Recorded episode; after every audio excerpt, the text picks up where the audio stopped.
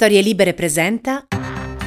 Buongiorno e bentrovati in questo nuovo appuntamento di Quarto Potere, la rassegna stampa di Storie Libere, giovedì 5 maggio 2022. Come sempre in voce Massimiliano Coccia, come sempre andremo a vedere cosa ci riservano i quotidiani che troveremo questa mattina in edicola.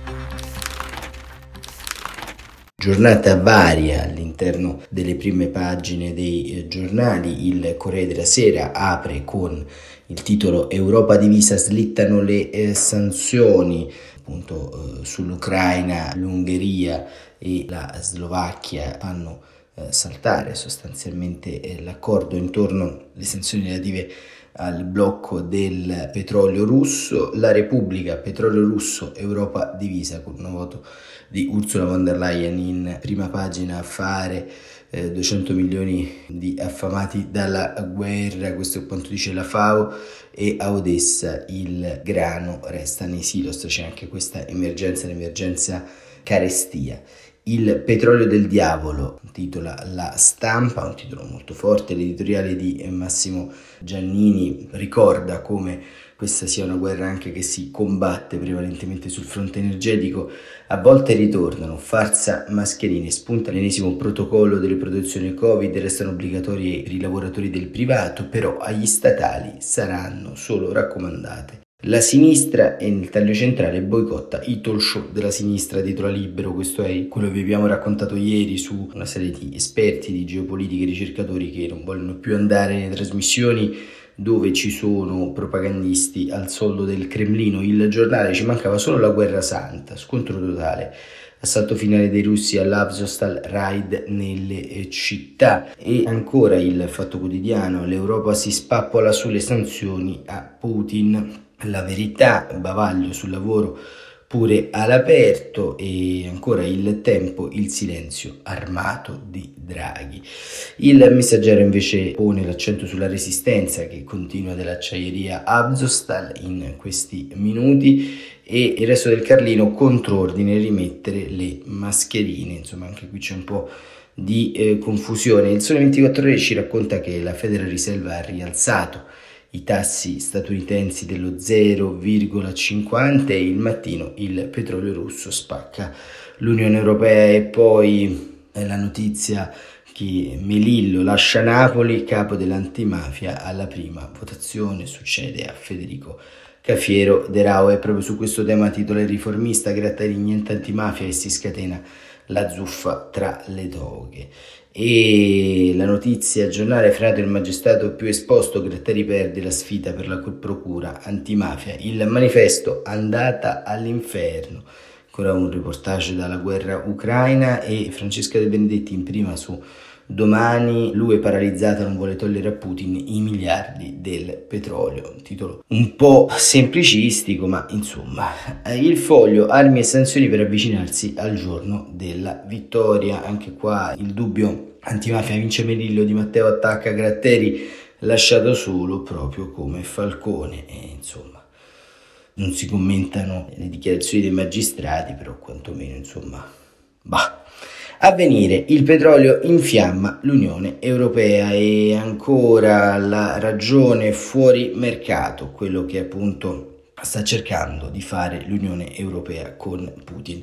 Ma c'è in prima pagina del Corriere della Sera, come abbiamo visto, un editoriale molto interessante di Paolo Mieli. Il titolo è abbastanza evocativo, si rifà insomma a tutta quanta una sacca concettuale e intellettuale che abbiamo raccontato nell'arco di queste settimane. Gli errori evidenti, ma vediamo di cosa parla. Gli errori evidenti: negli altri paesi occidentali c'è stato sì qualche delirio, ma in dosi infinitamente minori rispetto all'Ucraina.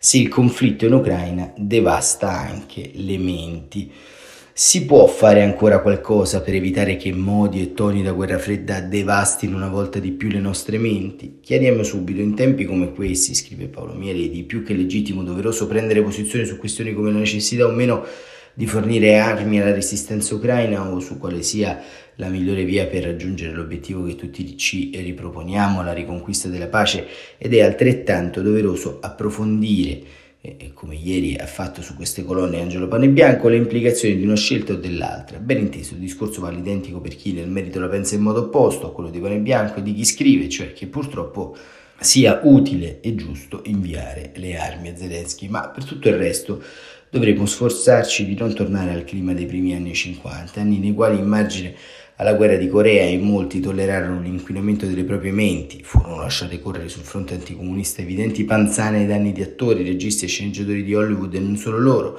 Le conseguenze sulla vita e su quel che qui ci interessa, sulle menti di milioni di persone, furono devastanti. A poco è valsa poi la riparazione iniziata all'inizio del decennio successivo, per merito, scrive Mieli, principalmente di Kennedy, a poco o comunque non abbastanza. Sul fronte opposto, negli stessi anni venne imbastita una campagna sulla base di informazioni del giornalismo australiano Wilfred Burkett, secondo il quale il comandante in capo delle forze statunitensi Matthew Ridgway aveva contaminato il nord della penisola con zanzare, pulci e rettili avvelenati. Ridgway fu ribattezzato generale peste. Contro la sua supposta guerra batteriologica in tutto il mondo scesero in piazza milioni di persone, moltissimi furono arrestati, gli ideatori di quelle offensive ideologiche, Joseph McCarthy e con responsabilità infinitamente minori Burkett, non pagarono dazio. La guerra d'Ucraina rischia ora di riprodurre, oltre a quelli già terribili della guerra in sé, i danni mentali di 70 anni fa. Soprattutto in Italia e negli altri paesi, quantomeno quelli occidentali, non si registra la scompostezza che caratterizza il nostro discorso pubblico. Fuori dai nostri confini c'è stato sì qualche delirio, ma in dosi infinitamente minori. Qui da noi ci ha toccato di assistere alla campagna contro i corsi universitari sui classici russi, a quella per la rimozione di statue e insegne con riferimenti alla storia passata del paese che ha invaso l'Ucraina, a quelle contro i direttori d'orchestra, cantanti d'opera provenienti da Mosca o San Pietroburgo, per poi passare a tennisti assieme ad altri campioni sportivi e scendere in seguito alle penose scaramucce per ostacolare la presenza di ospiti putiniani nelle trasmissioni TV, la riproposizione dei dibattiti, chiamiamoli così, della televisione russa, le interviste senza contraddittorio a questo o a quel personaggio della scena politica moscovita, fino ad invocare ridicolmente l'intervento del Copasir. A questo punto è bene distinguere: un conto è indignarsi per le dichiarazioni antisemite del ministro Lavrov, un'altra cosa è considerare il pubblico televisivo, quello dei lettori di giornali, come un ammasso di esseri suggestionabili da difendere dalla propaganda del Cremlino. Tratteniamoci finché siamo in tempo, scrive Mieli, nel modo in cui ci troviamo a vivere è davvero stolto pensare di ottenere effetti positivi con l'esercizio dell'arte della proibizione o della censura, anzi è certo che per questo via via ci si incammina verso l'abisso. Allo stesso modo ci permettiamo di suggerire al fronte auto definitosi pacifista qualche maggiore cautela e qualche prova di rigore nell'esporre le proprie ragioni. Ce li ricordiamo tutti quei momenti storici in cui ci siamo trovati allo stesso modo dalla stessa parte della barricata, e ci ricordiamo tutti quei commentatori televisivi che, quando le truppe russe erano ad ogni evidenza in procinto di invadere l'Ucraina, esibivano con protervia la certezza che si trattasse di fake news. Abbiamo vivida reminiscenza di quegli altri che, alla vista delle prime rovine e delle vittime causate per la maggior parte dei missili di Putin, sostenevano pubblicamente che trattarsi di un set cinematografico e di comparse ingaggiate alla bisogna. Quelli che rinfacciavano ai giornalisti che intervistavano dolenti sfollati d'essere stati a colloquio con dei passanti. Resteranno impresse nella nostra memoria alcune incursioni nella storia secondo cui era stato giusto rifornire armi alla resistenza italiana solo perché, a differenza di quella ucraina, aveva avuto un ruolo aggiuntivo rispetto alla decisiva avanzata degli eserciti alleati, o che la seconda guerra mondiale, scrive Mieli, ebbe origine dall'ostinazione con cui Francia e Gran Bretagna nel settembre del 1939 rispettarono il patto di difendere la Polonia invasa dai nazisti. Colpa della NATO sarebbe oggi quella di essere stolta come allora lo furono inglesi e francesi, e potremo continuare. Ciò che colpisce, in conclusione scrive Mieli, non è che qualcuno abbia detto delle sciocchezze, capita a tutti sull'uno e l'altro versante, ma si è in una brutta strada quando nessuno si sente poi in obbligo di dare pubblicamente atto ad essersi sbagliato, neanche quando basta guardare alle cose senza eccessivo pregiudizio per capire che si è trattato di errori, talvolta clamorosi, ed eccoci al punto. Quando vi è meno la buona fede e non si è disposti a riconoscere una propria cantonata, allora vuol dire che la guerra ha prodotto un danno in più, oltre a quello provocato con le morti e le distruzioni, ha danneggiato le menti. Così Paolo Mieli su il Corriere della Sera, un editoriale molto importante che ci conduce ad un novero di questioni che sono ancora aperte, che riguardano il sottile equilibrio tra censura, libertà di informazione e fondamentalmente deontologia, perché, come abbiamo detto già in passato, insomma, nel giornalismo si può fare e raccontare tutto, è anche forse il bello del giornalismo, però il posizionamento critico dell'intervistatore, il posizionamento critico di una penna forse fa tutto il resto.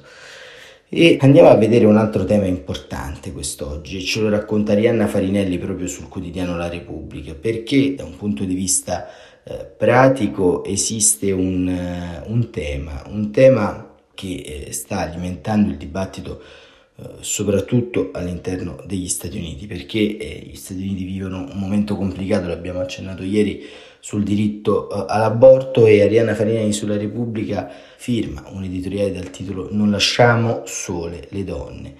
E vediamo cosa scrive la professoressa dell'Università di New York.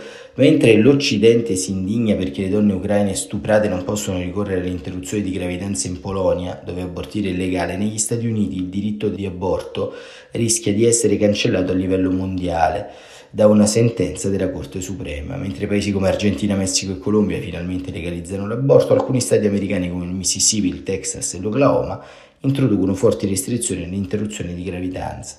Negli Stati Uniti l'aborto è legale dal 1973, quando la Corte Suprema emise la famosa sentenza Roe versus Wade, ovvero la signora Jane Roe contro il procuratore dello Stato del Texas Harry Wade. Quella sentenza elevò l'aborto a diritto costituzionale, sottraendolo al potere decisionale dei singoli Stati. Lo scorso 3 maggio però il sito di informazione politico ha reso pubblico il parere del giudice Samuel Alito, che assieme ad altri giudici conservatori avrebbe intenzione di far tornare in materia di competenza agli Stati.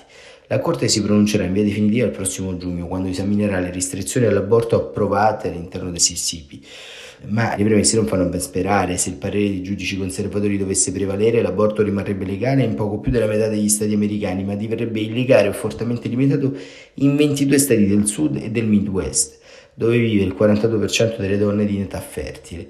Uno studio basato sulla chiusura delle cliniche per abortire in Texas prevede che, in seguito alla cancellazione della sentenza del 1973, gli aborti legali, quindi ovviamente inseriti all'interno di tutto quanto il novero dei processi medici che ben sappiamo, negli Stati Uniti diminuirebbero subito del 14%. Alcune aziende americane come Yelp, Citigroup e Uber si stanno già muovendo per coprire le spese mediche per i dipendenti che dovranno recarsi altrove per abortire.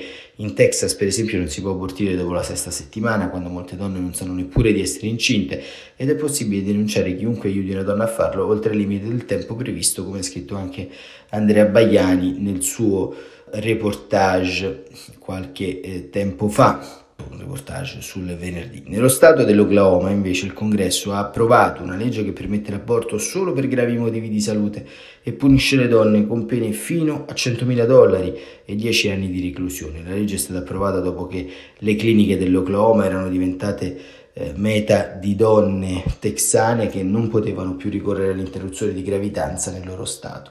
Da tempo gli stati repubblicani hanno approvato leggi antiabortiste, come se la sentenza del 1973 fosse già stata cancellata. D'altronde le nomine dei giudici supremi fatte al presidente Trump, in ultimo quello di Amy Barrett, che ha preso il posto di Ruth Bader Ginsburg, paladina dei diritti delle donne, facevano prevedere una svolta in questo senso. Gli stati democratici invece si stanno muovendo nella direzione opposta, quella di salvaguardare il diritto all'aborto. Il Connecticut, la California e il Colorado, per esempio, hanno deciso di incrementare il personale medico che può praticare l'aborto per accogliere donne da altri stati. Di conseguenza i conservatori del Missouri propongono di criminalizzare il ricorso all'interruzione di gravidanza anche fuori dal proprio stato di residenza. Ovviamente tutto questo non fa che esacerbare le divisioni politiche all'interno del paese, dove le due coste hanno legalizzazioni opposte rispetto agli stati interni e a quelli del sud. A farne le spese saranno soprattutto le donne più povere, che non potranno permettersi di recarsi in altri stati e ricorreranno ad aborti clandestini. Tra questi la legge penalizzerà in particolare le donne delle minoranze afroamericane e ispaniche, le immigrate illegali, le minorenni con pochi mezzi economici. Negli Stati Uniti, prima della legalizzazione dell'aborto, migliaia di donne finivano in ospedale ogni anno perché facevano ricorso a metodi abortivi pericolosi, dalle stampelle di ferro ai medicinali illegali. Oggi esistono pillole abortive che consentono di interrompere la gravidanza entro la 10ª settimana. Sfortunatamente molti stati hanno limitato anche l'uso di quelle pillole in Texas, Per esempio non si possono usare dopo la settima settimana, costringendo molte donne ad ordinarle all'estero. In Messico sono vendute senza prescrizione come pillole per l'ulcera. Nelle donne l'impossibilità di ricorrere all'interruzione di gravidanza produce effetti devastanti a livello psicologico ed economico, effetti che durano anni. Arianna Farinelli scrive: vivo a New York dove il diritto ad abortire non è in pericolo, ma mi chiedo cosa accadrà alle donne e alle ragazze residenti in altri stati che non potranno più avere il diritto di scegliere, proprio come accadeva 50 anni fa. Ora saranno lasciate sole. E questa è Arianna Farinelli sulla Repubblica, e anche qui ci pone un tema molto importante, un tema di polarizzazione e scontro nel dibattito pubblico statunitense, ma diciamo questa polarizzazione sui diritti, questa polarizzazione sulle libertà e sulle opinioni, insomma l'articolo di Paolo Mieli e di Arianna Farinelli è di una matrice ovviamente differente, su due argomenti differenti, però riportano contestualmente al grande male che sta attanagliando, possiamo dire, tutto un segmento importante dell'umanità, del nostro continente, del nostro occidente, ovvero l'idea sostanzialmente di trovarsi dalla parte sbagliata della storia. Lo stanno facendo gli Stati Uniti, che di fatto sono sempre stati alfieri, avanguardie e bandiere dei diritti civili e delle innovazioni in questo campo, che scelgono di arretrare, così come il nostro paese, che è sempre stato in qualche modo bandiera di pluralismo, atlantismo e tutela delle diversità, vive un'involuzione. Ed è per questo forse che anche il mode à vivre, come dicono i francesi, della propaganda putiniana, fa anche breccia all'interno del nostro immaginario. Siamo forse in un momento, in un serraglio dove ci sono troppi diritti, troppe libertà, troppe garanzie, talmente tante che nella stoltezza dell'animo umano non si considerano più per la loro centralità e la loro importanza. Ma in conclusione di questa rassegna stampa andiamo anche ad approfondire qualche altro tema, perché appunto c'è un forte dibattito interno nel governo italiano. Giuseppe Conte ha iniziato una strategia di diversificazione della propria azione politica e quindi sta cercando di fare un Conte di opposizione, e quindi cerca insomma continui attacchi al presidente del Consiglio Mario Draghi, che tiene abbastanza bordone soprattutto sul cosiddetto super bonus. Conte appunto dichiara al Corriere della Sera: c'è chi vuole il Movimento 5 Stelle fuori da questo governo. Ma per quanto riguarda ancora quello che avviene invece all'interno dell'impianto geopolitico sulla guerra, c'è da sottolineare questa nota, questo articolo di Andrea Marinelli e Guido Olimpio su quanto sta avvenendo in Bielorussia, perché la Bielorussia si prepara ad entrare in guerra, perché il presidente Lukashenko ha ordinato esercitazioni militari per testare la preparazione del tuo esercito alla battaglia. Da Kiev rispondono: noi siamo pronti.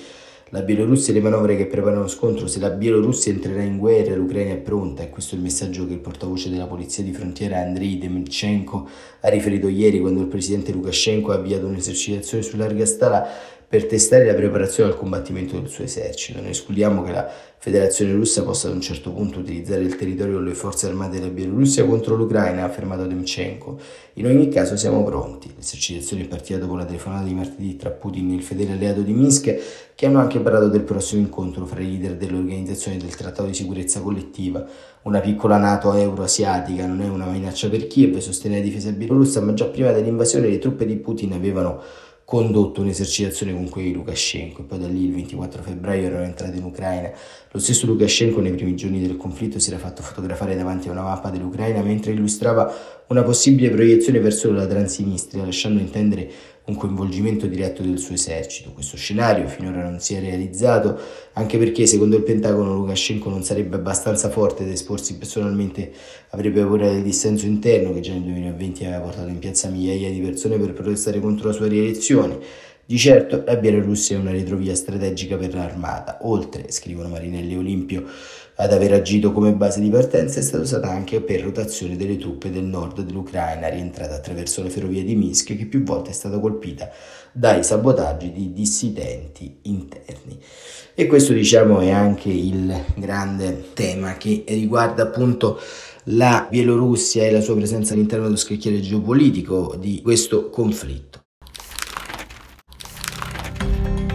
Bene, il Quarto Potere anche per oggi termina qui, appuntamento per domani come sempre alle 7:45 e cercheremo insomma di riflettere in chiusura di settimana su quali scenari Vladimir Putin sta preparando in vista del prossimo 9 maggio, festa della vittoria sul nazismo e occasione per una parata che dovrà in qualche modo contenere o qualche dichiarazione o qualche azione, e cercheremo appunto di comprendere come l'Occidente si prepara a questa ulteriore escalation. Per oggi è davvero tutto, grazie davvero come sempre per essere stati con noi.